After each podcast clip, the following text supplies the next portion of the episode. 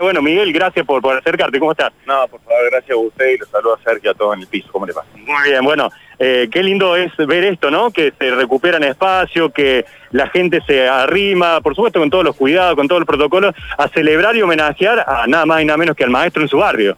La verdad que estamos muy contentos porque este es un programa que largó allá por enero, por iniciativa del intendente Martín Tardora, que se llama Arte de Nuestra Gente. ¿En qué consiste?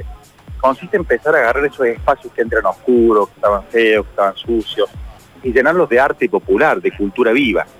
¿Y cómo lo hacemos? En cada barrio hablamos con los vecinos, y son los vecinos los que nos dicen qué quieren hacer.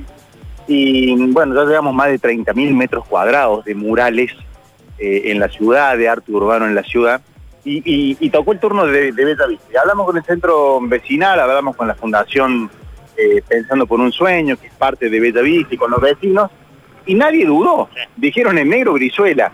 Y yo me puse a pensar, digo, claro, ¿cómo van a dudar del Negro Brizuela, que fue un nombre internacional, que llegó al mundo y que nunca desconocía a Bella Vista, que era un orgulloso vecino de Bella Vista?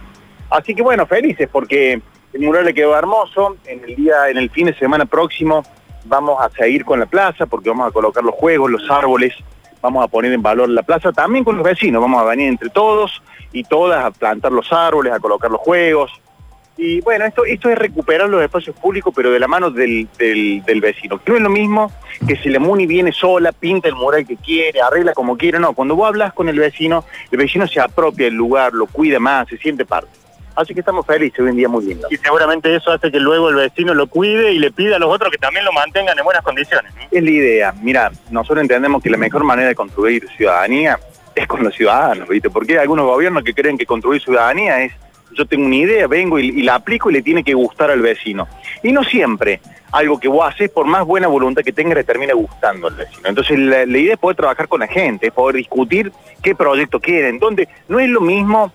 Mira, parece una pavada, ¿no? Pero nos vamos en un barrio cercano acá y nos decía una mujer, necesitamos 3 toboganes. Y yo decía, no, señora, ¿por qué 3 toboganes? Si con no, 3. Y no entendía por qué.